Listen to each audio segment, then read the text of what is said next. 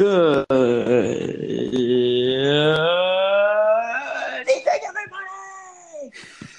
everybody. That's my Chris Russo impression. I know for sure my dad will appreciate that one.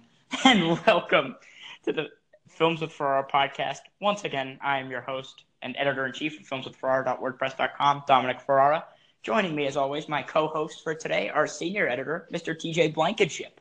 Hello. Man, uh, it's been for a Sundance week. It's been an awfully slow week. honestly. Yeah, it's been a very slow news week. Um, I'll tell you what. When my- our number three story lined up here, although we might switch them around a little bit, is a Duke Nukem movie. Who, buddy? Do we have a week? Oof. Although I think there was one that broke uh, towards the end of last week, like the day after it. Like Disney found a director for its Sword in the Stone remake, but I don't think that's mm. really a huge deal. We, we got No. more King more King Arthur movies in development. Everyone, more of them.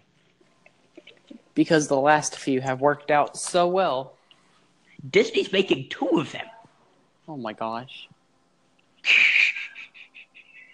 They just world, right? they just need to stop. Just no. So Sundance here. We'll we'll start with Sundance because obviously that's where everyone is looking, and it's been a really slow acquisition process at Sundance this year. Netflix and Amazon have been really quiet, surprisingly. This Sundance Mhm. has been the festival they've pounced the most at the last couple of years. I mean, Yeah. uh, two years ago, Amazon picked up Manchester by the Sea at Sundance. Last year, Amazon got Big Sick. Netflix Yep. got Mudbound. Mhm. Um, this is usually at the festival where, where the streaming services come out to play, and this year it just hasn't been. It could just be that nothing intrigued them like the past couple of years, but who knows?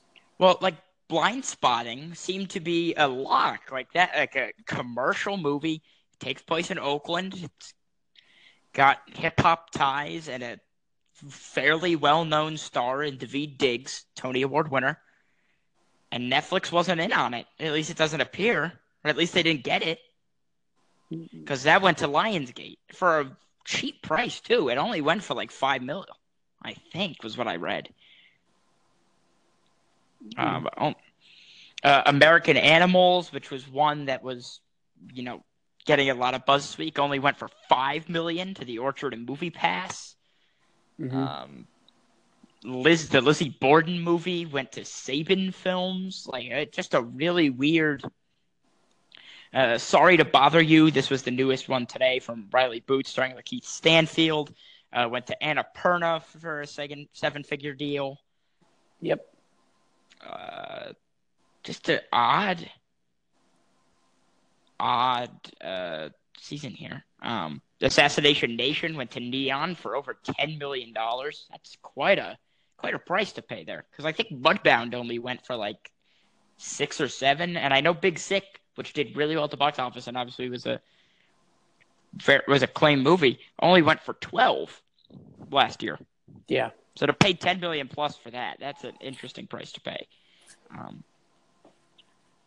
but it's just been really slow. Like usually at Sundance, you- you're expecting a very busy market. We're not getting that this year. Like we got a lot of big news there last year. Yeah, a whole lot of movement and Mm-hmm. studios were dropping news, and instead this year we have major studios dropping movies, which Yep. is, I And guess, getting nominations. Right. I have it lower down on the rundown, but I guess we can talk about it now because it works. Paramount's not even buying anything; they're just selling movies to Netflix, Yep. and a big one at that, a bankable movie. And I know. So, for those that don't know the headline, Clover, the third film in the Cloverfield franchise, uh, which was resurrected a couple years ago with Ten Cloverfield Lane, a movie that I happen to uh, really like. It's really good. John Goodman is incredible in that movie. It's John Goodman. He's good in everything. Now this this movie has a bit of a higher budget, but it's still only at about forty million. It's a it's got a recognizable franchise name coming off a, a well liked movie. Like this is like a this is an easy win for Paramount. That's easy money for a studio that's really struggling. Mm-hmm. And Um, you know, they Tom Rothman came in. No, not Tom Roth. Tom Rothman was still at Sony. Um, whoever Jim Gianopulos is running Paramount, and he's had to come in and look at every movie that was greenlit before he got there. He's made a lot of decisions. Um, for example, selling Annihilation, which opens up next month, uh, to Netflix in foreign territories. Paramount's still going to handle in, uh, domestic distribution, but Yep. Now, uh, I, I I know that Netflix was in talks. Did they ever officially confirm that? it's not official. But it's looking like a deal is going to make. Okay. looks like this is going to happen. And the movie currently is set for an April 20th release, 420, blaze it. Huh. Um, if it goes to Netflix, it's going to come out sooner than that. Yeah, And I know I've heard. I'd say probably March. I read that maybe the movie wasn't testing as well. I don't think that matters to Netflix right now, honestly. I mean, they released Bright, so The point here is that they're trying to make a play into big blockbuster and franchise filmmaking, and buying a Cloverfield movie does that. and it also explains why they keep upping the uh, the price of their subscription service. Right. And especially with a cast like this, this has a couple of big things. First of all, this movie is a it's a franchise. It's got a great cast featuring David Oyelowo, Gugu Mbatha-Raw, Elizabeth Debicki, Daniel Brühl.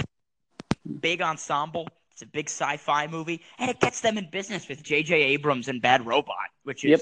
that's a huge relationship to have. Oh yeah, Um, like th- this would be a humongous purchase for Netflix. yeah, for sure. Like game changing for them, actually. Paramount will cut their losses and see what happens, I guess. I don't know. I think Paramount is going to go bankrupt very soon. Paramount's in a lot of trouble right now. Yeah, A lot of trouble. that's why I'm surprised they're trying to sell everything instead of releasing it because that Cloverfield movie is good money. It's Yeah. easy. It's easy money. Even I mean, it's got a higher budget than the other ones, but forty million is still not. That's I mean, still really nothing now. you have a better shot of making back your forty million here than you did of making your forty million back off of Mother. I mean, And they shoot, went dude. through with that. This Justice studio League had, like- Sub- Oh, go ahead. No, you- no, you go ahead. Uh, Paramount released Suburbicon and Mother last year and is now selling off a Cloverfield movie. What That's- are they doing? Not smart decisions. What are they doing? And it's like you're like comparing that to, you know, Warner Brothers who released a Justice League movie for 300 million and then also marketed it for another 300 million. Justice League did not do well, but Warner Brothers still has Oh, enough I'm, I, that they I'm can just piece comparing together a year. budgets. I'm just Right. comparing budgets. Paramount is so low at this point on franchises. They're going all in on a Hasbro cinematic universe featuring the Micronauts. Hmm They they are grasping at straws right now. They are in a lot of trouble if they can't get this Transformers Hasbro universe off the ground here. This is it for them. This is the move that they have to push Mhm. everything into the middle with. And like you were saying with Warner Brothers, Justice League, yeah, did not do well. It's not great for Warner Brothers, but they also it made like seven hundred million off of a fifty million dollar budget. So, yeah, no, Yeah. That's that's good for them. But Net- Netflix, like we said, this is huge if they get this deal done. Yeah. I this agree. com- and it completely it completely changes the streaming game at that point. hmm Because when the streaming services start trying start turning into studios themselves, Dude, this is what it's looking like it's going to become. This is yeah, we are seeing an absolute shift on how content is going to be released and created for the next many decades. it's it's crazy. Yep. It's in TV and in film. So hmm that that's going to be the biggest deal that goes down at Sundance. And I don't think it's anything we expected to go down at Sundance this year. Yeah. Netflix, because Paramount's been really slow in marketing this Cloverfield movie, and they were in with 10 Cloverfield Lane, but that was different because we had no. At first, it was like, oh, this is just a movie about John Goodman. She's, he's got a girl captured in his cellar. Okay, that's all we knew. We didn't realize that was a Cloverfield movie. So when they suddenly dropped that trailer on us, like they did in 2007 with when they dropped the first trailer for Cloverfield with Transformers, not even with a title, we were just like, is this a Godzilla movie? Yep. And we had no idea until like the Right. mass marketing came in. Right. Next And- couple weeks after that. Right, that 10 Cloverfield Lane trailer was was huge that night because I remember it premiered with um 13 hours. Yep. And within like an hour of the first Thursday night screenings, I was seeing all over Twitter like, "Oh my God, there's a, a new Cloverfield movie." Yep. And their trailers with 13 hours, and it's coming out in two months. That was awesome. hmm But Paramount, but this time they let us know this is a Cloverfield movie. So the excite, so we know it's coming, and the anticipation we're waiting, and they're employing the same marketing strategy, and it just doesn't work. It's not going to work the same way it did for 10 Cloverfield Lane because it caught us all by surprise. hmm You're catching no one by surprise right now.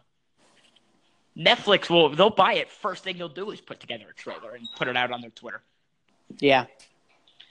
Netflix is going to have a good weekend though because they've also got uh, a movie that premiered at Sundance today, a futile and stupid gesture about uh, National Lampoon coming out tomorrow, and I, I saw some really good reviews this afternoon. So Yeah. looking forward to watching that one. All right, next up after Sundance and Netflix, there Ryan Reynolds has agreed to a two-year overall production deal o- over at Fox with his production company Maximum Effort hmm which is a phenomenal name for his production company. Um, and his first task, he is developing a remake of the classic 80s comedy and adaptation of the classic board game Clue with his uh, Deadpool writers Rhett Reese and Paul Wernick. Yep. What are your thoughts on this here, TJ? It's interesting. I mean, that's that's all I can really say about it. I mean, it's interesting. Seen the, the Clue movie from the 80s? Oh, I love that movie. I love that movie too. And I, I don't get people that talk crap about that movie because that movie is funny. It's They're just, like they're just it just it's one works. of And it's it's one of Tim Tim Curry's best. Tim Curry's great. Madeline Kahn is great in that movie. Christopher Lloyd. Yep. Got a great cast.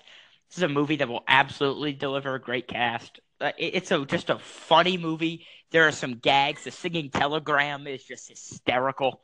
Um, The multiple endings. the multiple endings. I hope they do that again for this one because that was a great concept hmm that they managed to pull off there.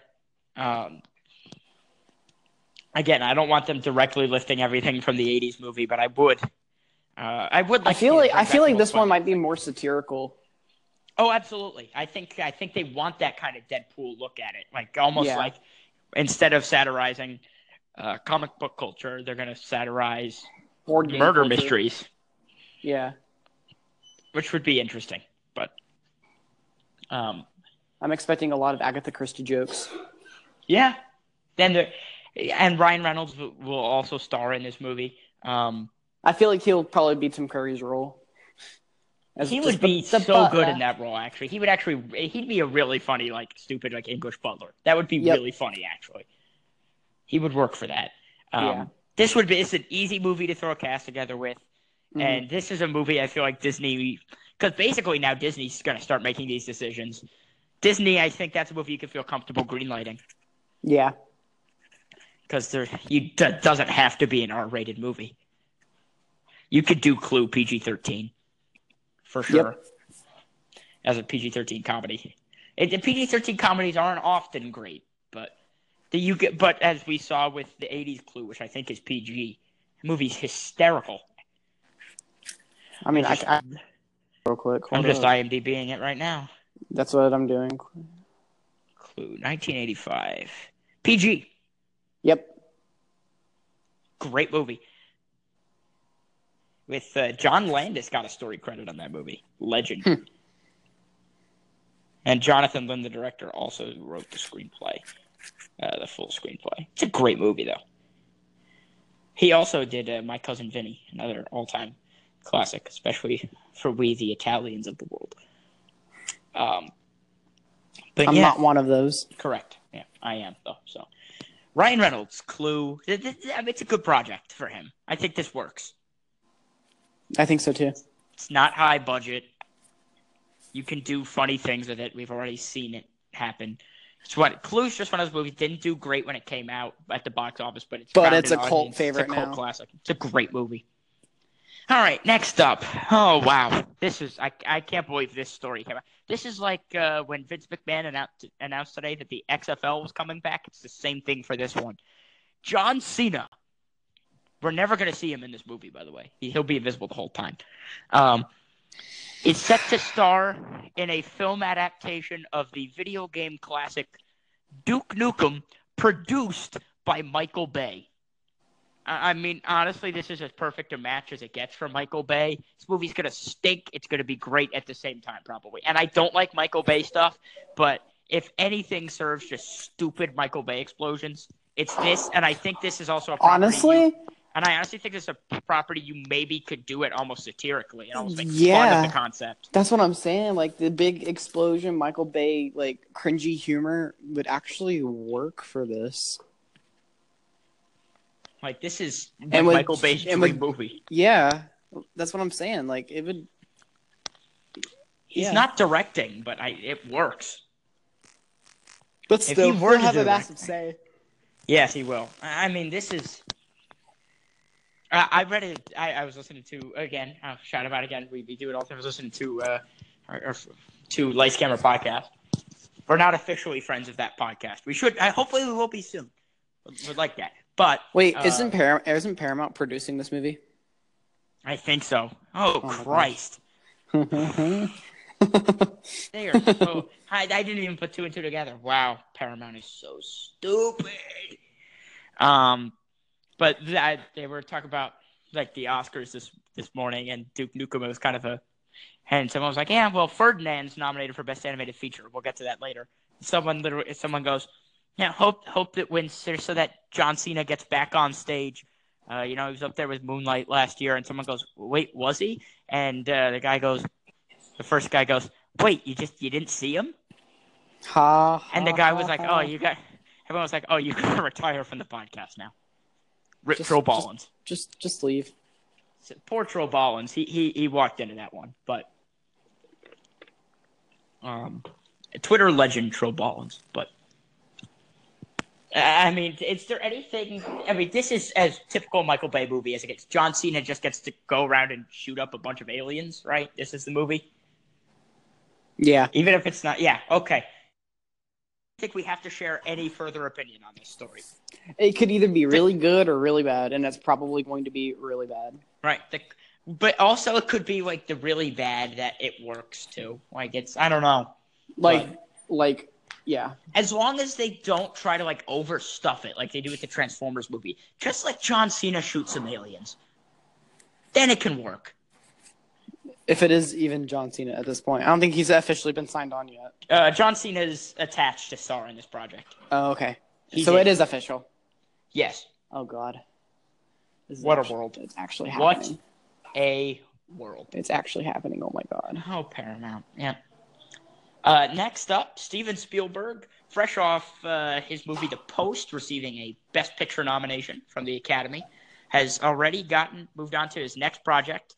Uh, many expected it to be in the next Indiana Jones film, but with that film being pushed from 2019 to 2020, he's going to tackle his dream project next, a remake of, ni- of the 1961 Best Picture winner and musical classic West Side Story uh, adapted by Tony Kushner.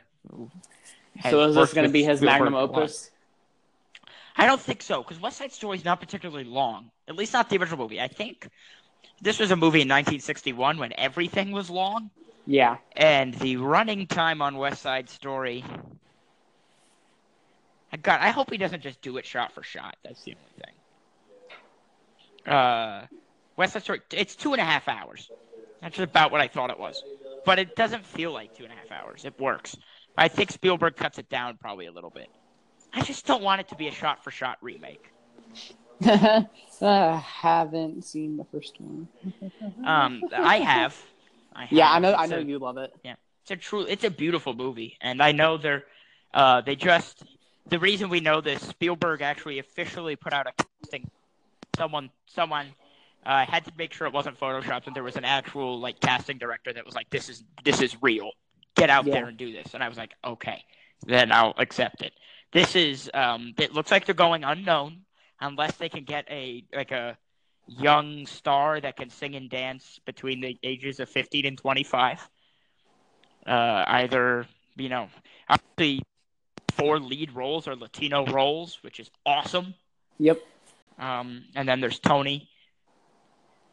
Right? So uh, it's a obviously it's Romeo and Juliet is what this movie is. That's But yeah. an- I I just know it's like a modern retelling of that. Right. It's an all-time musical classic. It's basically just like the Greasers versus the Socias. And, and yeah, it's the Outsiders. It's Romeo and Juliet. It's the the Sharks versus the Jets. Americans versus the Puerto Ricans. I believe it's Puerto Rico. I believe they're from Puerto Rico. Russians. Some sort of Latin American. Yeah, Puerto Rico, Yeah, it's Puerto Rico. led by Bernardo. Um, Rita, the legendary Marita Moreno won an Oscar for this movie.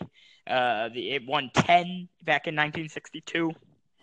Best Picture, Best Actor, Best Supporting Actress, Best Director, Best Cinematography, Best Art Direction, Best Costume Design, Best Sound, Best Film Editing, and Best Score. Which is kind of a nonsense Best Score nomination because every of the one of these composers did not actually write like the important music for that movie. Yeah, Just saying. Shout out uh, Stephen Sondheim, the goat. So the best.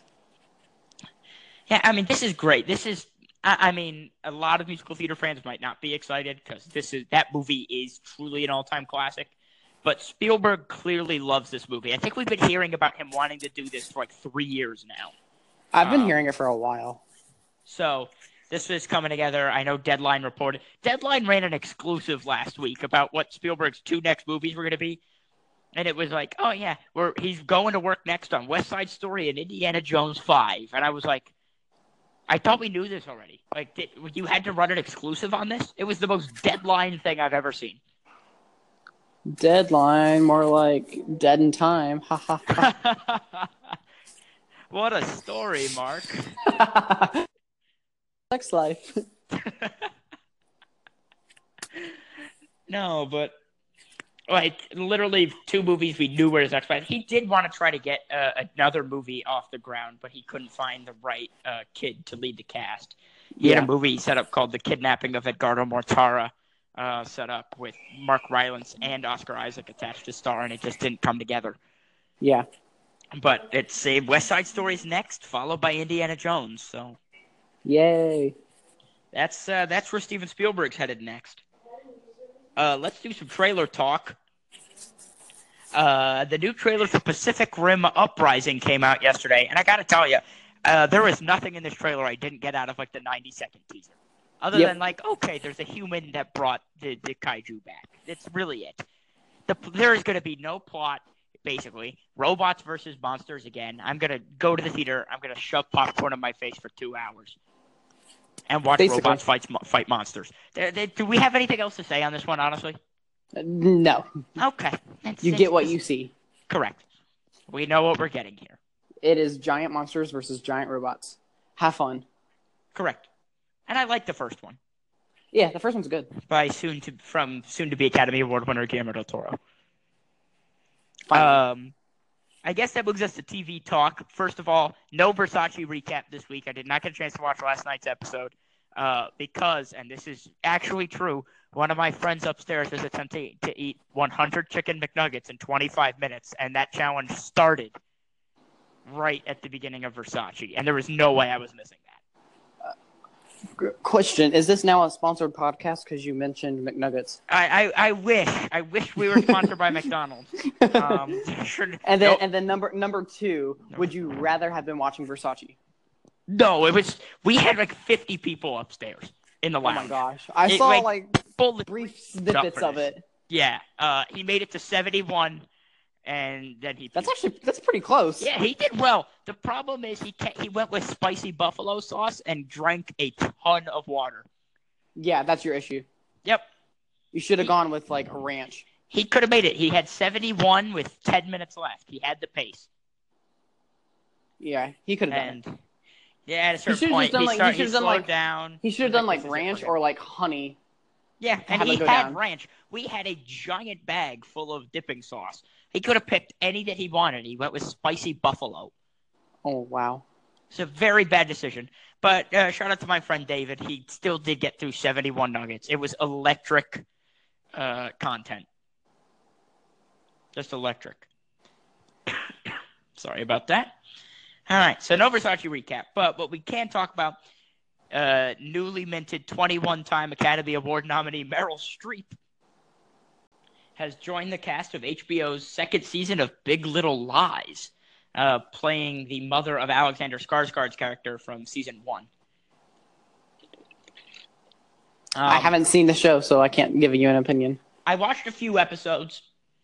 I don't know why I didn't finish. Why I like just dropped off it. I, I liked what I saw. It was a really good show. Um, powerhouse performances all around by all of those women. Alexander Skarsgård was excellent, I'm sure he's great in everything. but he, uh, in the end, obviously, uh, spoil, mine, uh, spoilers. He dies at the end of season one. Oh, so he's well, going to be that's back. upsetting. He's going to be back in some sort of flashback capacity. Uh, we find out the big at the reveal at the end of season one. Not only did he is he dead, but he he raped Shailene Woodley's character. Um, so there's a that's part of the storyline there, and uh, he he's married to Nicole Kidman, and so he dies. His mother gets all worried about uh, the grandchildren, and uh, goes in with her son's, I guess, widow, and the mother in this case is Meryl Streep. So Streep and Kidman are going to be sharing the screen the majority of the time. Streep is on screen, and that is incredible. Pumped. You Isn't it based on a book? That caliber together. Yes, it is based on a book. Hmm. Um, they only had one. They were only going to do one season, but it did so well for them um, that they they wanted to do a second season. Hmm. HBO HBO was all about it. The cast was all about it. They all wanted to do more, and they went and talked to the author of the book. They came up with a story. All seven episodes for season two already written. Um, and Big Little Lies season two will be airing on HBO next year. Big year at HBO next year. Game of Thrones ends next year. Uh, Veep is going to end next year. They had to push it back a year because Julia Louis Dreyfus has cancer. Sad times. Uh, Sad times. she she is in remission right now.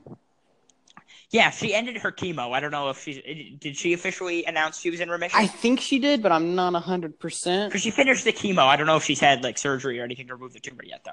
I'm I'm looking it up now to see if she is. I thought she did. I know she finished chemo, and that was awesome for her. Yeah, uh, and for everyone to hear because she's obviously a true legend. I know chemo. I don't know if she confirmed officially that she was in remission though. Yeah, I know she's done with, with Yeah. chemo, that's that's what matters here, really. Mhm. Yeah, nothing else has uh, happened there uh, in terms of announcements.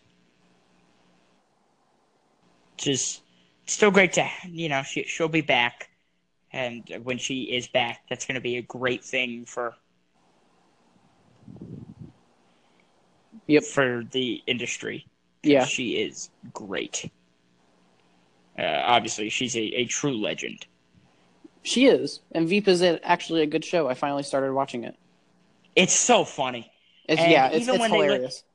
when they lose their showrunner, like season five, season six, I think. It's still good. Um, like they go to a different kind of humor, like kind of almost like a more Curb Your Enthusiasm like humor, which makes sense Yeah. because David Mandel was the the showrunner there for a while. I mean, it's still funny. Like it, the humor's a little more crude and kind of roast like, but it still works. if it works, show then it works. just- Show's just great. Um, let's see. So that that closes out TV talk there.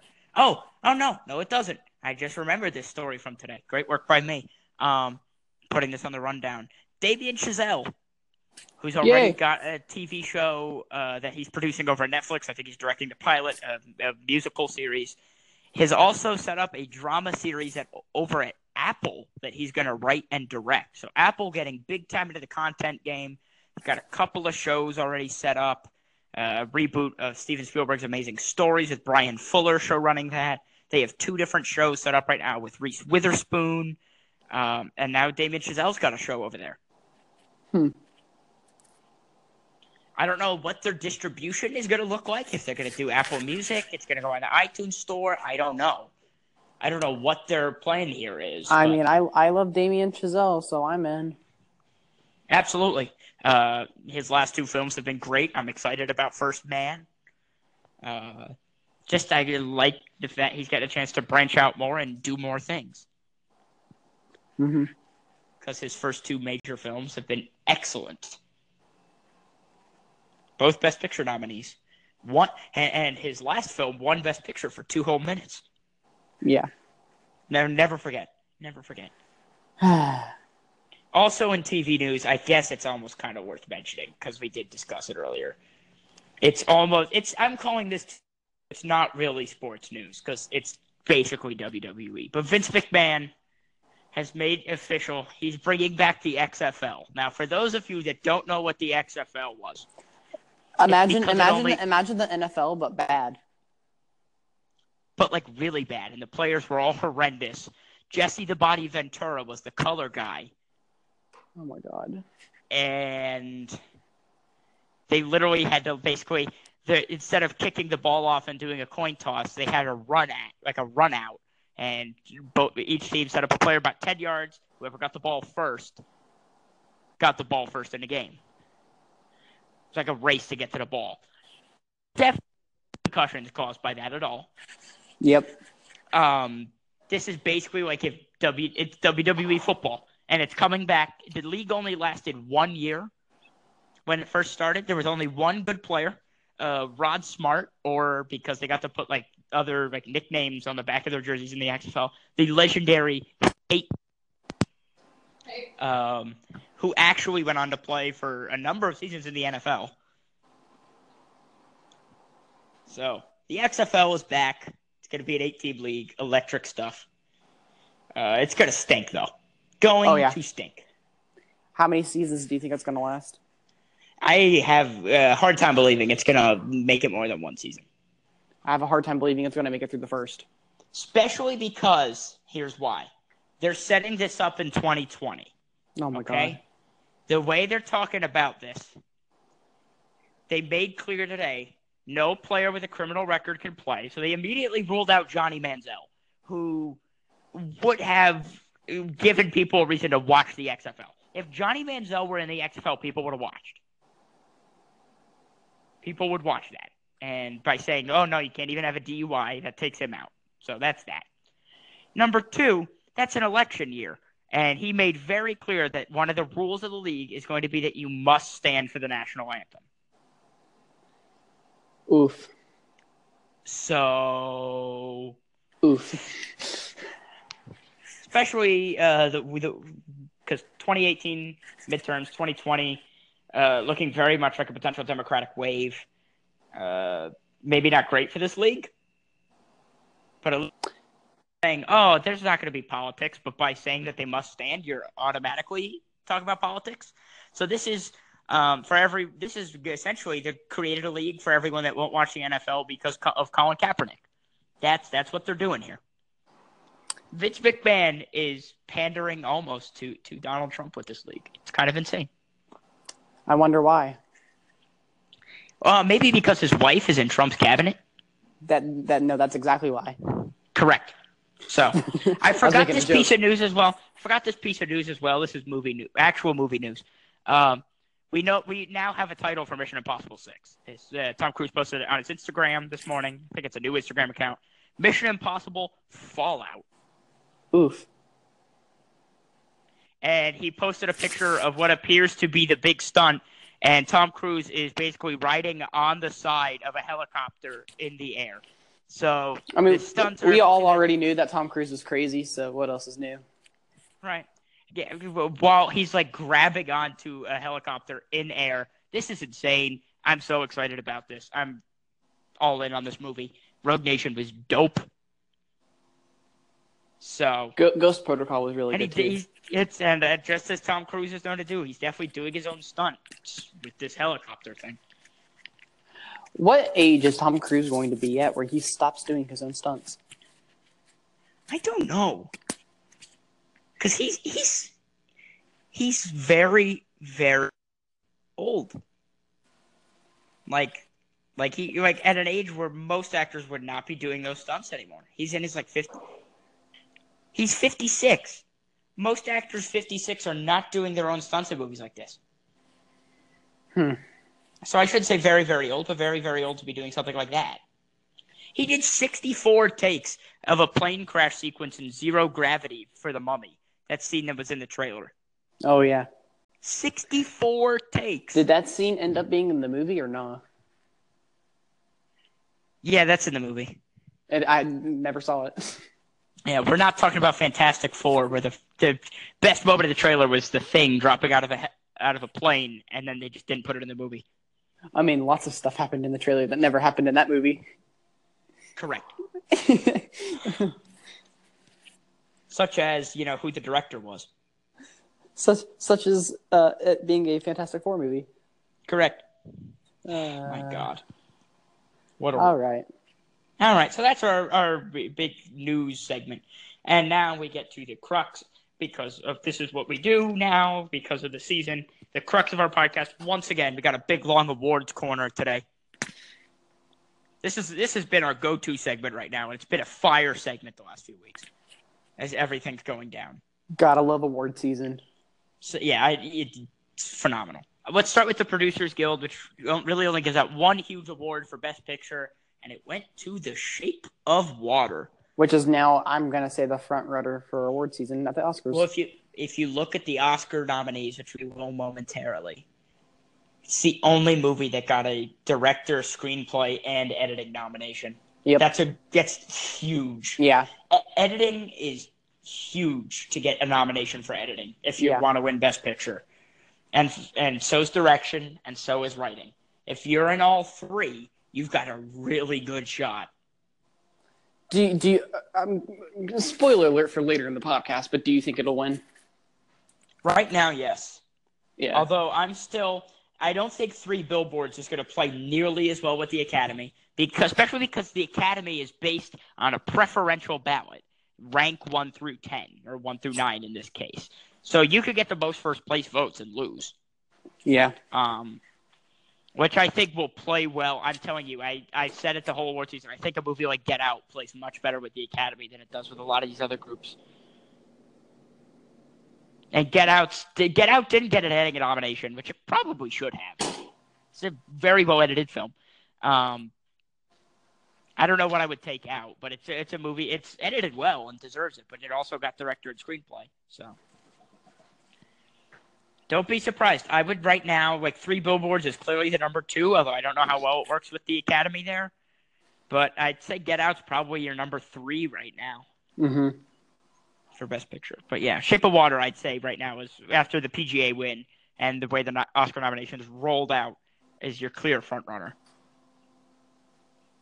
with Critics' Choice and PGA wins. I'm happy with that.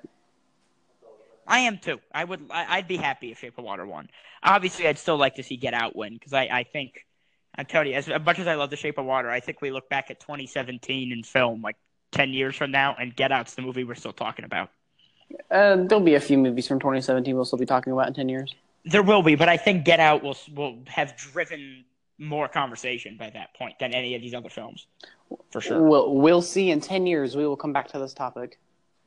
Right? Yes, absolutely. At the at the great age of 29 and 28, we will come back to this topic. Let's roll. Yes, uh, it's just because it deals with something so important.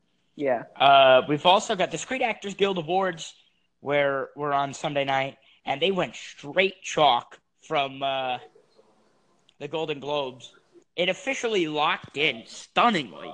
Um, Allison Janney and Sam Rockwell, who have gone from, uh, you know, he- uh, those were massive upsets when they won at the Globes to beat Laurie Metcalf and Willem Dafoe, and now they are clearly the frontrunners Yeah. to win the Academy Award. Uh, Frances McDormand and Gary Oldman, we all, it's looking, they, those are done. The supporting, I still feel like Dafoe and, and Metcalf could have a shot, especially because we had the double nomination for three billboards for supporting actor. But it's it's not looking great right now for Metcalf and for Willem Dafoe. Yeah. Um, and three billboards won Best Ensemble, which was to be expected, uh, just based on the number of acting nominations that movie got. Uh, I think it got three at the SAGs, so and it got three Oscars. Uh, that surprise at all. The TV nomination, the TV awards, there was a massive upset there. Massive yeah. upset. Um, for Best Actress, everyone in that house knew thought Elisabeth Moss was going to win, and mm-hmm. then Claire Foy won for the crown out of nowhere. Mm-hmm. Um, I, Elisabeth Moss wasn't there, and I they said uh, Claire Foy was so sure Elisabeth Moss was going to win that she couldn't be here tonight. Yeah. So, because she wasn't there, it, like it was, it, it, like the room was like what? Like it, it like it dropped quiet for a minute because everyone was so stunned.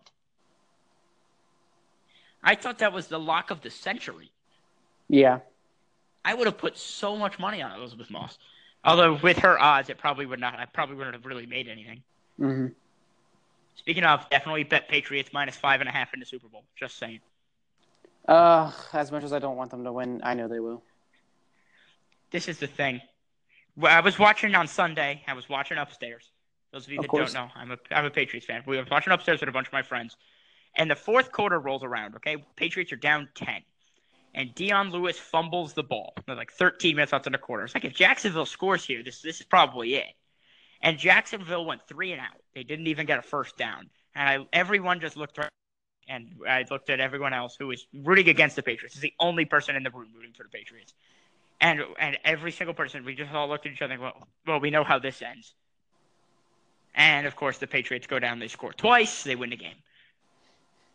It was it was the most Patriots thing ever. And one of my friends from upstairs happens to be an Eagles fan, so the two weeks of trash talking have, have commenced. I, I, I can't stand the Patriots, so I'm just going to end the conversation now. And oh yeah, all the hatred that the Patriots get is deserved at this point. Uh huh. I, I I I'm I'm willing to put up with it for eight Super Bowl trips. Uh huh. Yeah. Yeah, about that. Uh huh. Yeah. All right, let's get to the big kahuna. the Oscar nominations are out. Oscar nominations came out Tuesday morning. A couple of huge surprises um, particularly in Best Picture and Best Supporting Actor, Actress. Actress was a stunner uh, there, uh, and there was. What, what to you, just before we get into individual categories, what was the biggest surprise for you coming out of these nominations? Um, James Franco getting snubbed was one, though I figured it was going to happen. Franco, uh, again, we don't know how much of the Academy had voted at that point, I don't know what exactly the opinions there were. Were there, I should say. Mm-hmm. Um, no, no, there were was correct. But yeah. Um, everything else, um, I, I, I agreed with everything else, really. Uh, Franco. Oh wait, not no, getting the no. I'll tell you what my biggest surprise was: the fact that Logan got best adapted screenplay nod. I I was not just because uh, again that was such a, a, weak category this year and it got that guild nomination and when in doubt just go with the guilds oh i mean like i'm still surprised because superhero movies never get nominated for anything right understandable and, um yeah like I, I was i was very pleasantly surprised yeah the the franco thing yeah while it was surprising the guy I'm pretty sure that got took his nomination was Denzel Washington. So I yeah. like you really like you're like, oh well, I didn't get the nomination. Who got that now? Denzel. Oh well, yeah. What movie was it for? Um, that it? Uh, Roman J. Israel Esquire, which was not a particularly great movie, but everyone loved said that he was great. Which it's Denzel. We just expect these things. Yeah. He's Denzel. Like, like there are few actors like the post. The poster for the post just says Streep and Hanks. You can identify them by their last name. Denzel is the rare actor. You can identify them straight up by his first name alone. He's just yeah. Denzel. Well, also, there's like not that, many other people named Denzel in the world, whereas there's a lot of Meryls and Toms. Right, but not that. But it's just when you say Denzel, no one asks you which Denzel you mean and that's the that's impressive, honestly. Yeah, it's like Pele.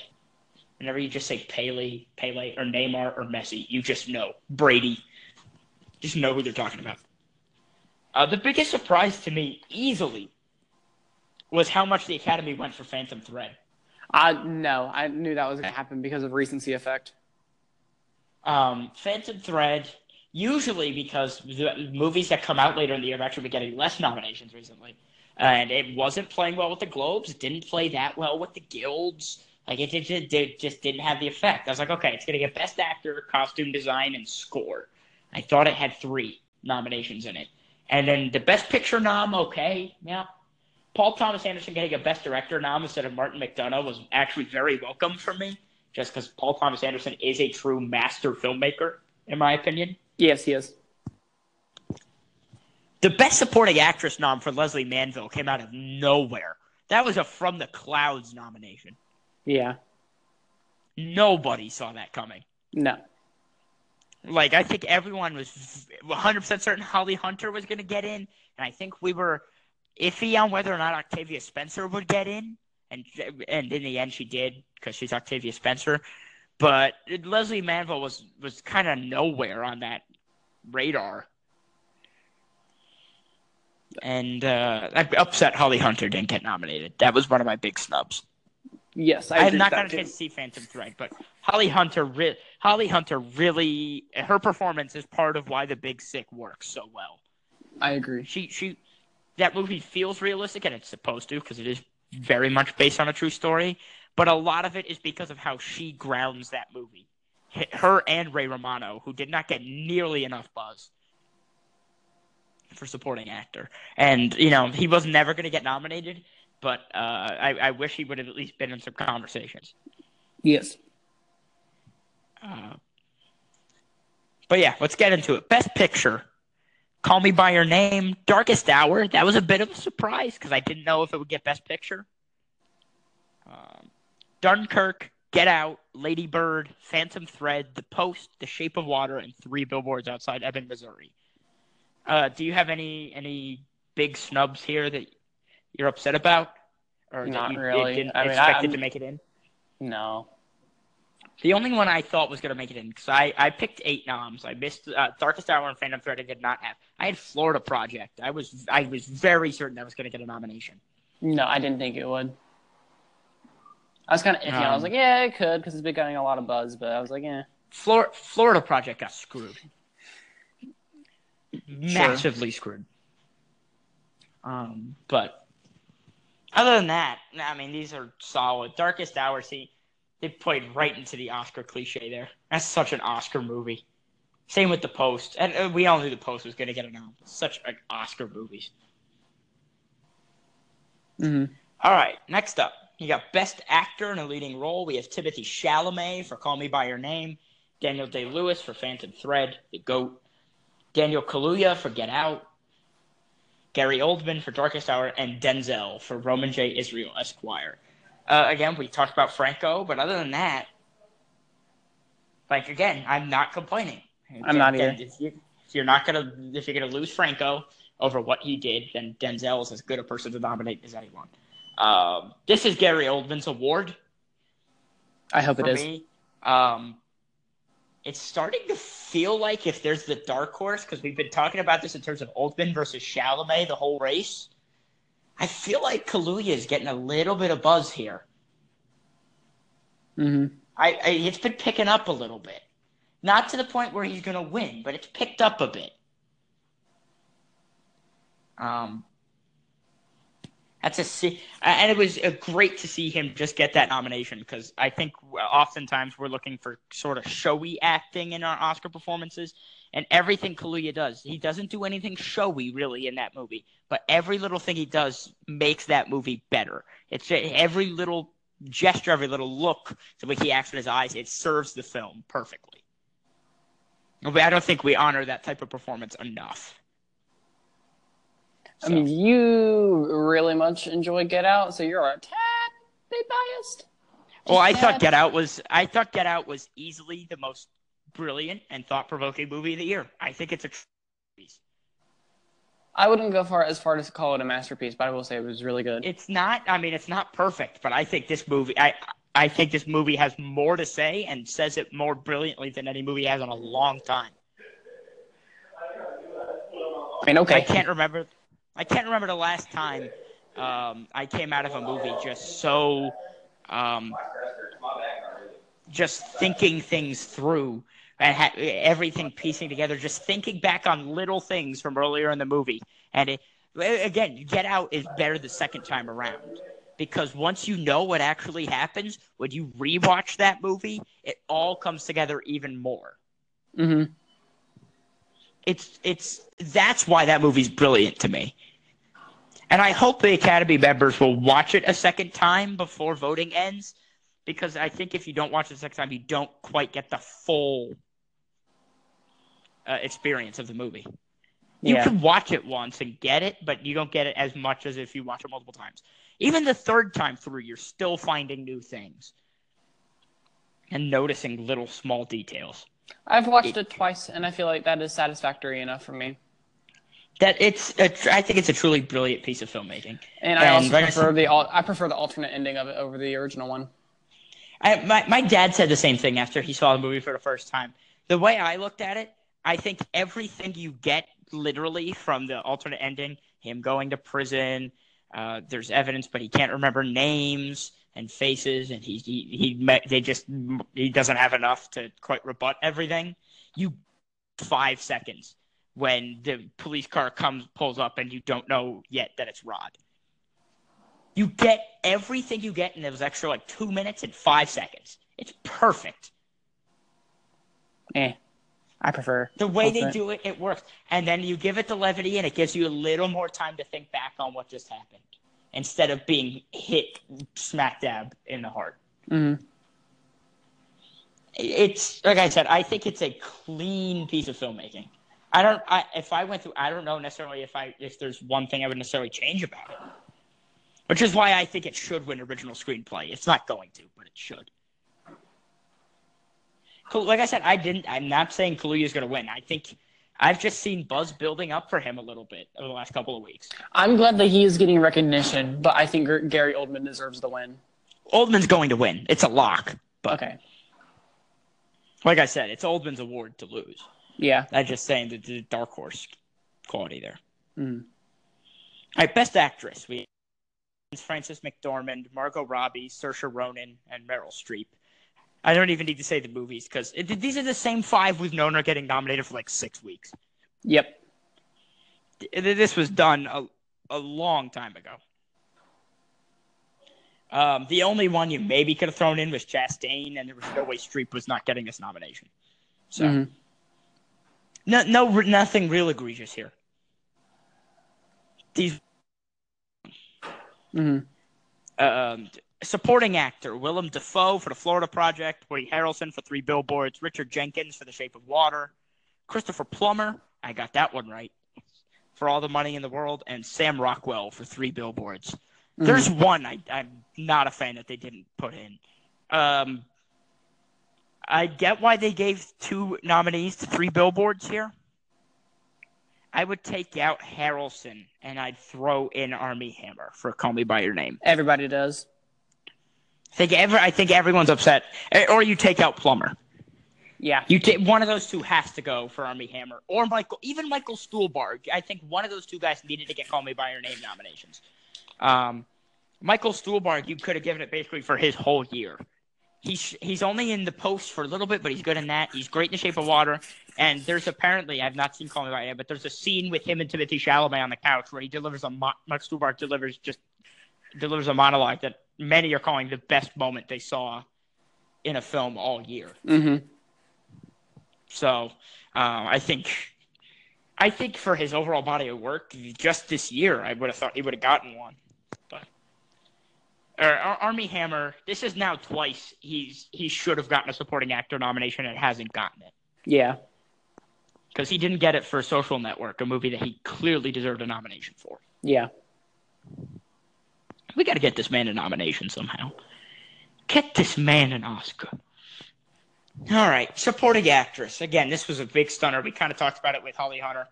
We have Mary J. Blige from Mudbound. I'm so glad to see her nominated. I'm so glad to see Mudbound get four nominations.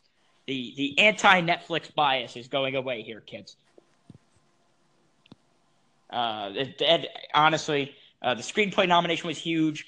I, I are, could you could argue that Mudbound should have been nominated for Best Picture and that Dee Rees could have been in there for Best Director over PTA, but um, just because I think that's a masterfully directed film. But Mary J. Blige definitely deserves this nomination. Her first ever acting role, and she's incredible in this movie. Mm-hmm. Allison Janney for I, Tonya, your front runner. Lesley Manville for Phantom Thread out of nowhere. This was just I, I that was the one that made my jaw drop, honestly. When when they announced she got nominated. I know a lot of people were saying great things about her performance, but I don't think anyone thought she was getting a nomination for this movie. Good for her though. I agree. Despite the fact that she screwed Elastigirl out of a nomination. Such sad times. yeah. Uh, Laurie Metcalf for Lady Bird. Again, she's brilliant in that movie, well deserved. And Octavia Spencer for The Shape of Water. Well deserved Who- as well. Who doesn't give a powerhouse performance like we're sometimes used to seeing from her, but she she's very good. She's very funny in the movie. Um, best animated feature film. Oh boy, where do we begin on this one? Coco's gonna win. of all, I, I've got Coco's gonna win, but I, I got a bone to pick with the Academy here. Are you talking about Ferdinand, or are you talking about the other one that I don't want to mention? Um, no, it's one that didn't get nominated. Oh, I, yeah, it's, no, I mean that in the place of Yeah. the one that I don't want to mention. Hey, hey, Academy, why in the world won't you nominate a stupid Lego movie? Uh, just a good, like, good Lego movies. D- nominate them.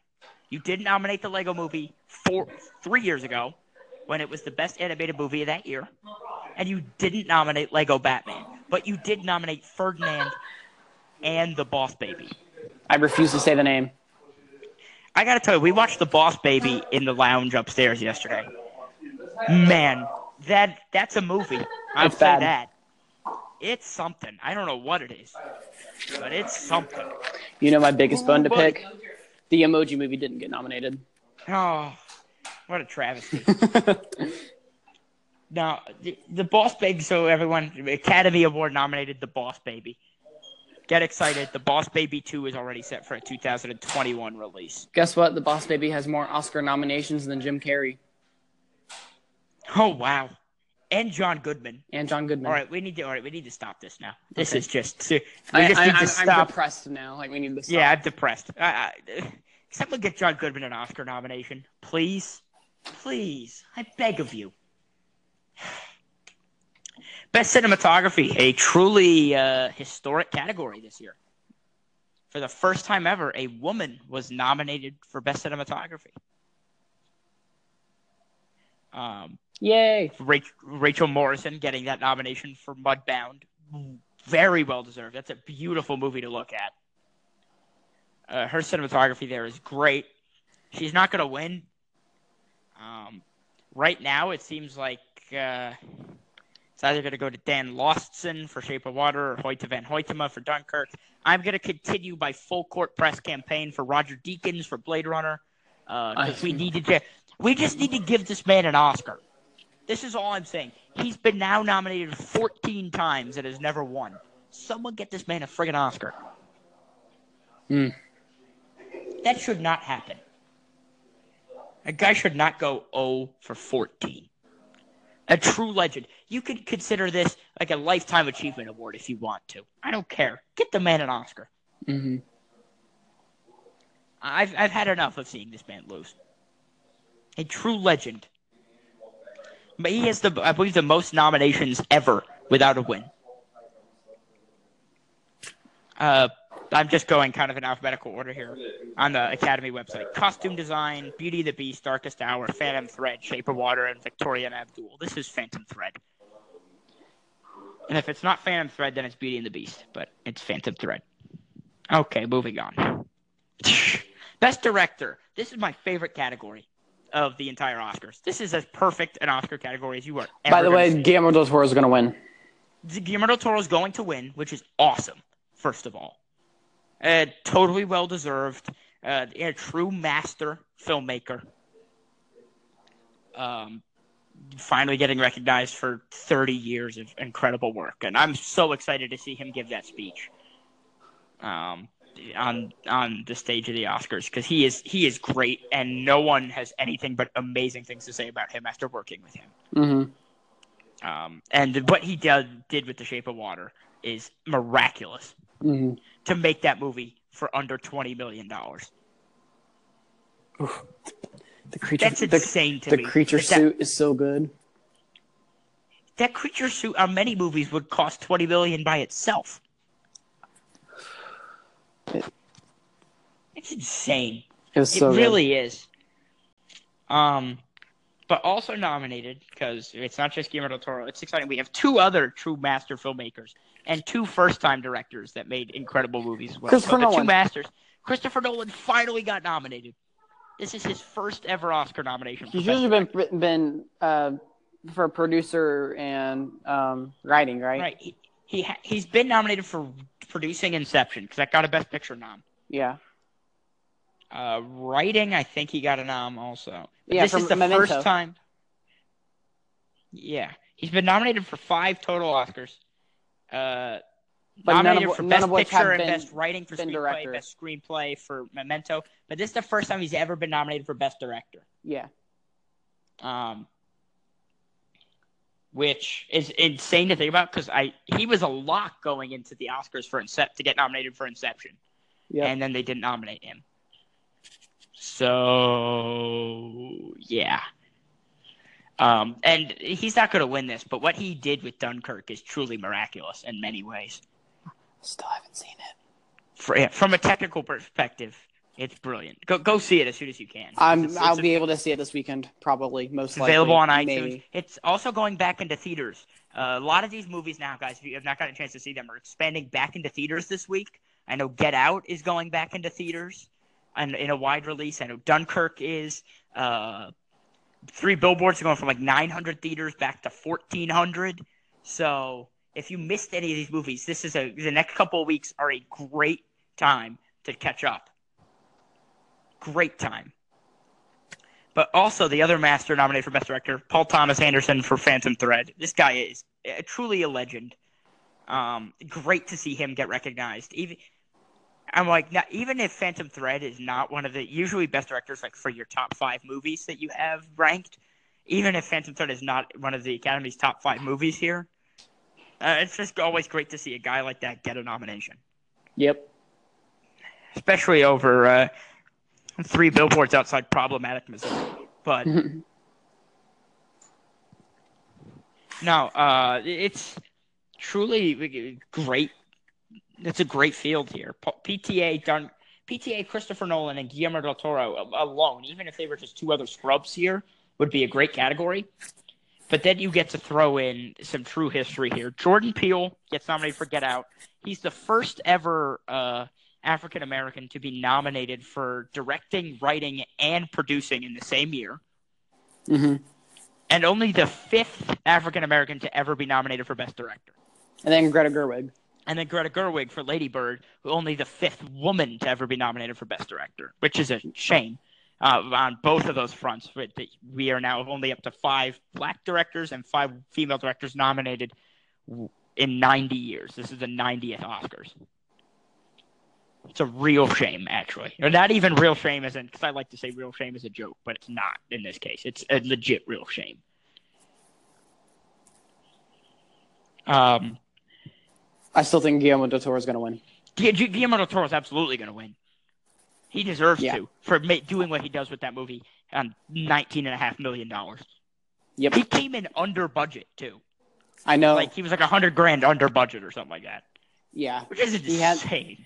He had like a thirty million dollar budget and came in at like twenty nine point nine or something like that. No, he had 19 and a half, and he came in at like 19 and 19, and he came in at like Yeah. 19.4 or something like that. I always round everything up to thirty for some reason. I don't know. Right. Thirty million just seems like a good number. All right, best editing: Baby Driver, Yes. Dunkirk, I Tonya, Shape of Water, and Three Billboards. What I'm getting here and what I've been reading, it seems like Baby Driver is the front runner for this. I've heard that too. That's why I'm I'm so glad because Edgar Wright. I know he didn't edit it, but it's still his movie, and it's It- good. It's a brilliantly edited movie. Like I know, like I know he didn't edit it, but it is still a good movie, and it gives him more recognition.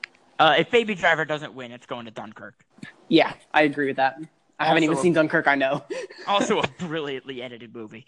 Uh, especially considering how weird that storyline is constructed, because Dunkirk takes place over three separate timelines. German perspective, British perspective, and No, no, from the land, from the sea, and from the air. same thing. Okay. They all kind of meet together at one point, but that Yeah. point is spread out throughout the movie in each storyline. So there, it's not like all the storylines go and then they meet up at this point and then they branch back off. They like it, it's it's scattered throughout almost. It's it's a it's an insane jo- undertaking for an editor, and he did an Mhm. incredible job to make that movie work. But it looks like it's gonna be Baby Driver. All right, best foreign language film. Um, we got an actual problem here because the front, the clear front runner wasn't even nominated, so I've got nothing officially. I'm out. I yeah, I don't either. in, in in the fade was the very clear front runner, and it didn't get a nomination. So, uh, Fantastic Woman, maybe. Which shout out to trans people. I don't know. Best documentary too was also weird because uh, Jane, which is a documentary about Jane Goodall, was the clear front runner, not nominated. I, I can tell you what I want to win for that one. Uh, which one? Heroin. Oh, that's the short subject one. That is the short subject one that takes place uh, in Huntington. So Oh, there you go. I would have uh, honestly the short subject one. I would have liked the one about the guy who got charged with murder at Dodger Stadium and was exonerated because he had footage from himself at the game, uh, not be not from video he took from inside the stadium that took him away. oh, for, this is the Curb Your Enthusiasm thing. Right. So actually, Yeah. no, the Dodger the murder didn't take place at Dodger Stadium, but he was uh, framed. And his alibi was that he was at a Dodger game, but he didn't have proof. What he did know though was a TV show was filming, and it was Curb Your Enthusiasm, and it's the episode. He was sitting right next to Larry David or whatever. Right. It's an incredible. It's a great episode. Let Larry hires a prostitute to go to the Dodger game with him so that he can use the HOV lanes and avoid traffic. It's it's majestic, but uh, they had footage and they exonerated him off of Curb Your Enthusiasm, which is awesome. Mhm. And kind of surprised I didn't get nominated. Um, let's see, best makeup: Darkest Hour, Victoria and Abdul, and Wonder. It's gonna be Darkest Hour, right? Just for the transformation for Gary Oldman. Yeah, I agree. Okay, yep, glad we agree on that one. Uh, obviously, we still have other things. The Directors Guild still hasn't announced, but what announced their winner and whatnot. But uh, original score, original score. We have Hans Zimmer for Dunkirk, Jonny Greenwood for Phantom Thread, Alexander Desplat for The Shape of Water, Carter Burwell for Three Billboards, and for the fifty-first time, John Williams for Star Wars: The Last Jedi. It's John Williams. Listen, he's not going to win this. Alexander Desplat is clearly the front runner here, but to be nominated 51 times is insane. I, he's one of the greatest composers of our time. Uh, not just one of, I, I the greatest. It's over. Yes. That's it. Yeah. Uh, the most ever by by a living person right now. We also had the oldest nominees ever in this year's Oscars. Uh, Agnes Varda, who is uh, nominated for best uh, foreign best documentary for a movie called Faces Places. 89 years old. That's crazy. got nominated. Uh, James Ivory is the oldest screenwriter ever nominated, also 89. He's like two months younger. And Christopher Plummer is the oldest acting nominee ever. He's 88. So, let's see. Best original song, we have Mighty River from Mudbound. This makes Mary J. Blige a double nominee. Mystery of Love by Sufjan Stevens from Call Me By Your Name. Uh, nice little surprise there. Remember Me from Coco. Stand Up for Something from Marshall. And This Is Me from The Greatest Showman. This is uh, This Is Me versus Remember Me. I agree. Probably me, but uh, production design: Beauty and the Beast, Blade Runner, Darkest Hour, Dunkirk, Shape of Water. I'm thinking Shape of Water, but I Probably. think they're legit. I, I think Darkest Hour is clearly the fifth, number five. The other four, if they win, I would not have any complaints. Yeah. all of them did incredible jobs for that production design. All those Beauty and the Beast sets are gorgeous. Blade Runner sets, incredible. Uh, Dunkirk, they had to do a lot of building and even just like building planes and rigs to put cameras on planes. Shape of Water on that budget to make those sets. Incredible stuff. Uh, best animated short film. I'm only going to shout this one out because Kobe Bryant is officially an Academy Award nominee. Uh, It's probably going to be a short Lou. film. Prob, I, it's the Academy. You understand that there's a very good chance they'll vote because I don't know how many of them actually watch these. They'll see the name Kobe and be like, "Oh yes, Or they'll be like, "Oh, Kobe, uh, no." right." It's also scored by John Williams, True. I forgot that one was scored by John Williams. so Dear Basketball. I don't know if it's going to win, and Lou, Lou probably is the front runner. There's a real shot for Dear Basketball just because Kobe. Or Uh, there's this- a good chance for it to not win because Kobe. Correct. Uh, the sound editing. We have Baby Driver. Both sound categories. I guess. Baby Driver, Blade Yes. Runner, Dunkirk, Shape of Water, and Star Wars. The, the, both the sound categories are the same. If it, I love the sound of Baby Driver. I love the sound of Blade Runner. I love the sound of all these movies. Dunkirk wins this. I yeah, It- It, probably. should. The sound in that in those mo- in, in Dunkirk is incredible. The sound in the trailers was good, so just going based off of that because I still haven't seen it. Visual effects: Blade Runner, Guardians of the Galaxy 2, Kong Skull Island, Star Wars: The Last Jedi, and War for the Planet of the Apes. I'm gonna I'm gonna throw something if Apes does not win this I'm between because if apes, War for the Planet I'm between apes and Guardians too. if War for the Planet of the Apes does not win this, then they have won zero Oscars for some of the most realistic CGI that's ever been created Agreed. over tro- trilogy. Because it, uh, I don't know what Rise lost to. Um, I know that Dawn of the Planet of the Apes lost to Interstellar Yep. for visual effects. Uh, let me look down here. I'm going. I'm all the way here with. Uh, and Rise of Planet of the Apes lost to Hugo for best visual effects. Yep. So we'll see. Best adapted screenplay: Call Me by Your Name, The Disaster Artist, Logan, Molly's Game, and Mudbound. You This already know is- where my vote goes. Yeah, you're going Logan. Call Me by Your Name is. Call Me I know it won't win, but I want it to. They're going to give a screenwriting award to an 89 year old man. This ought to be terrific. Yep. What a speech that's going to be. Oh, buddy. Dude, no matter Over who under- wins, it's gonna be a good speech. Over under four and a half words we actually can understand coming out of his mouth. Yeah. We can understand them when they're on the page, but when he's speaking them, it, never know with an 89 year old man. Best original screenplay is an awesome category, too. The Big Sick, it was great to see it get anything, especially Yeah. after the Holly Hunter snub. Get Out, Lady Bird, Shape of Water, and Three Billboards. Three Billboards is the front runner here, sadly. Definitely. I'm telling you, I, I think Get Out is the best written movie of the year, but whatever. Who am I to judge? Uh, I don't know. You're just some podcast guy. Right. I, I, I, I would love to see a movie over the next few years attempt to do what Get Out did. Really, I like try try it. It's that can't be easy with all every little thing that Jordan Peele gives you in that movie. The a whole you could go through the whole movie and one word that was said like five minutes into the movie completely changes meaning. That's how brilliant that screenplay is. The more you think back on it, the more it works. Mm-hmm. And that's what screenwriting should do. It shouldn't confuse you too much at first, but when you think about it, you should be able to peel layers off. Yeah. Get Out does that brilliantly. That's it's it's the best crafted story of the year, Okay. in my opinion. Mm-hmm. Just from a crafting standpoint, I, I don't know how much better a screenplay you, you can find in terms of just like three billboards. The screenplay ends with the, the forgiving of a of a racist cop. Like, yeah, not a great look. I said three billboards outside of problematic Missouri. Yeah. Not a gr- not a great look. I, I think Greta Gerwig could also win this. I I would love it if she won because that's also a brilliant screenplay.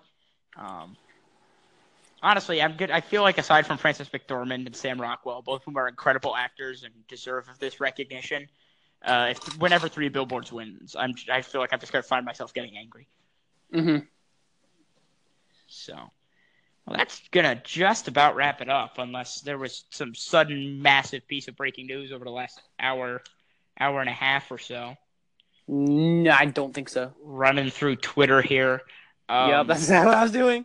Uh, Ellen Page and something with zombies. Oh, First trailer, first trailer for The Cured. okay, It's Ellen Page and zombies. okay. Well, that It's I it's think- like it's like with their the zombies that are healed and they attempted to like reintegrate back into society. all right. Well, that sounds horrendous, actually. Yeah. Um, I just want to give a quick shout out here. Not a nothing movie related, but I'd, I'd like to thank the Milwaukee Brewers for actually just giving any sort of life to uh, to the baseball offseason. Thank you, thank you. Just thank you. That's all I've got to say. I go to work for a couple hours. I come back and the hot stove is officially on. Finally. That's one way to put it. Nothing has happened in that in the offseason for like weeks. So uh, the trade, the Christian Yelich trade, and then signing Lorenzo Cain. This was like the best baseball offseason day in maybe all year. Yeah. Um, the pro there's Pro Bowl kicking tic tac toe right now with the Pro Bowl Skills Challenge, so that's a thing. What i- the Pro Bowl is a disaster. Sorry, I just Mhm. I'm very confused right now. We're having kickers kick balls to create tic tac toe. Yeah. Yeah, great work.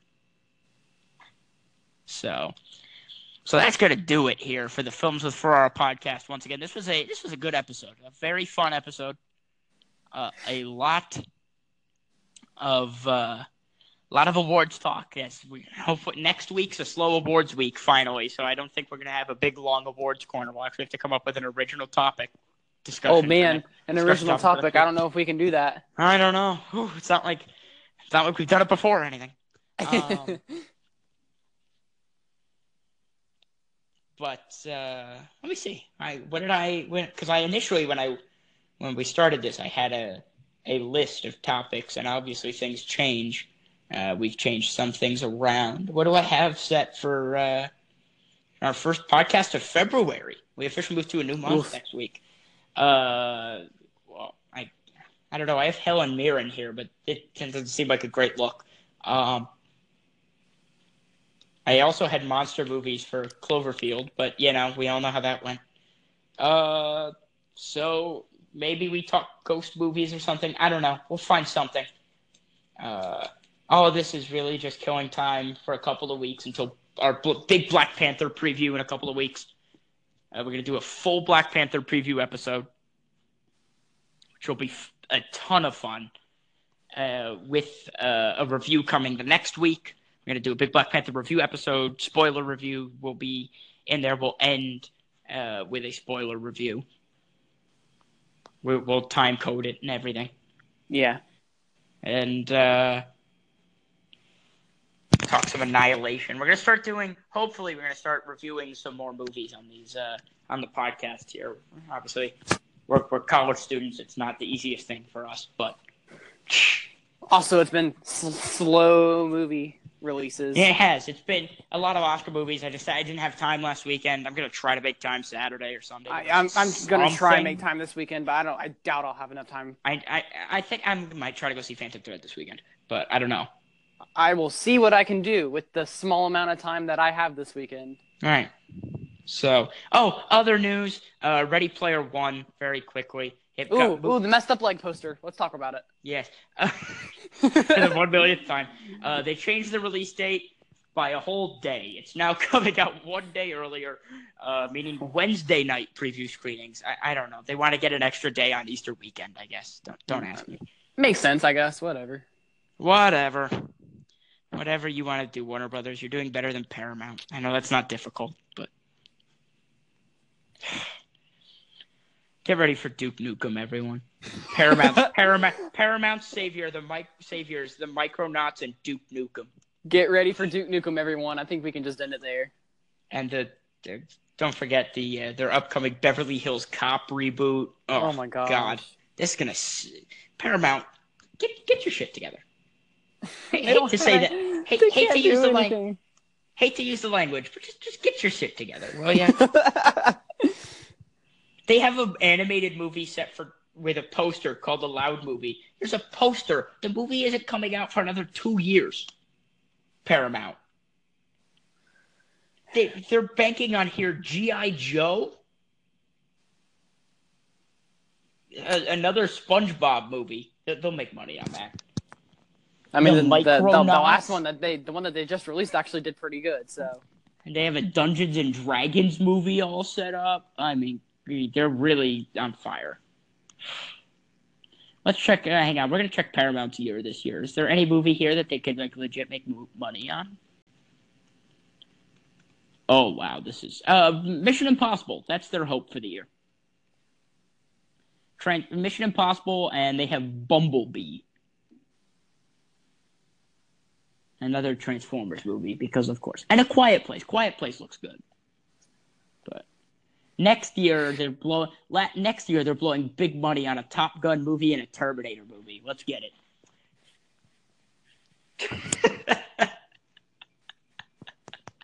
what a disaster! What a story, Mark. so how's your sex life? And let's not forget, they also currently have a World War Z two set up over there, over there that may or may not ever get made, Who knows? with David Fincher directing. They're about to just not greenlight a sequel to World War Z, which actually made decent money at the worldwide box office. The budget was very large, but it still made over 500 million worldwide. They have David Fincher set to direct a sequel, and it just may never get made. Great work, Paramount. Real good. Have fun with Duke Nukem. So that's gonna wrap it up. Everyone, say say thoughts and prayers for Paramount to wrap it up. Just when you get done listening to this, exit out of your podcast app. Just give some thoughts and prayers for Paramount. Really. Uh, TJ, where can the good people find you? Oh, did we lose TJ? Hello. Okay, well, he's he, he's still on, but he's he's got nothing here. So uh, I guess I'm wrapping this podcast up. I didn't have the app open. That's a bad. That's a bad thing. Um, yeah. So you can follow TJ on Twitter at the TJ Blank, T H E T J B L A N K. Uh, if you haven't already, he's a uh, very prolific tweeter. Very good stuff. He's very good with content, content, content, content. You can also follow me on Twitter and Instagram at DomFerrara5. You can read our writing over at filmswithferrara.wordpress.com. We actually got a post up this week for the first time in a very long time. Uh, you can follow the podcast and the website on Twitter at Film with Ferrara. You can like us on Facebook with Ferrara. Uh, everyone, thoughts and prayers for Paramount. Have fun with Duke Nukem and enjoy the movies.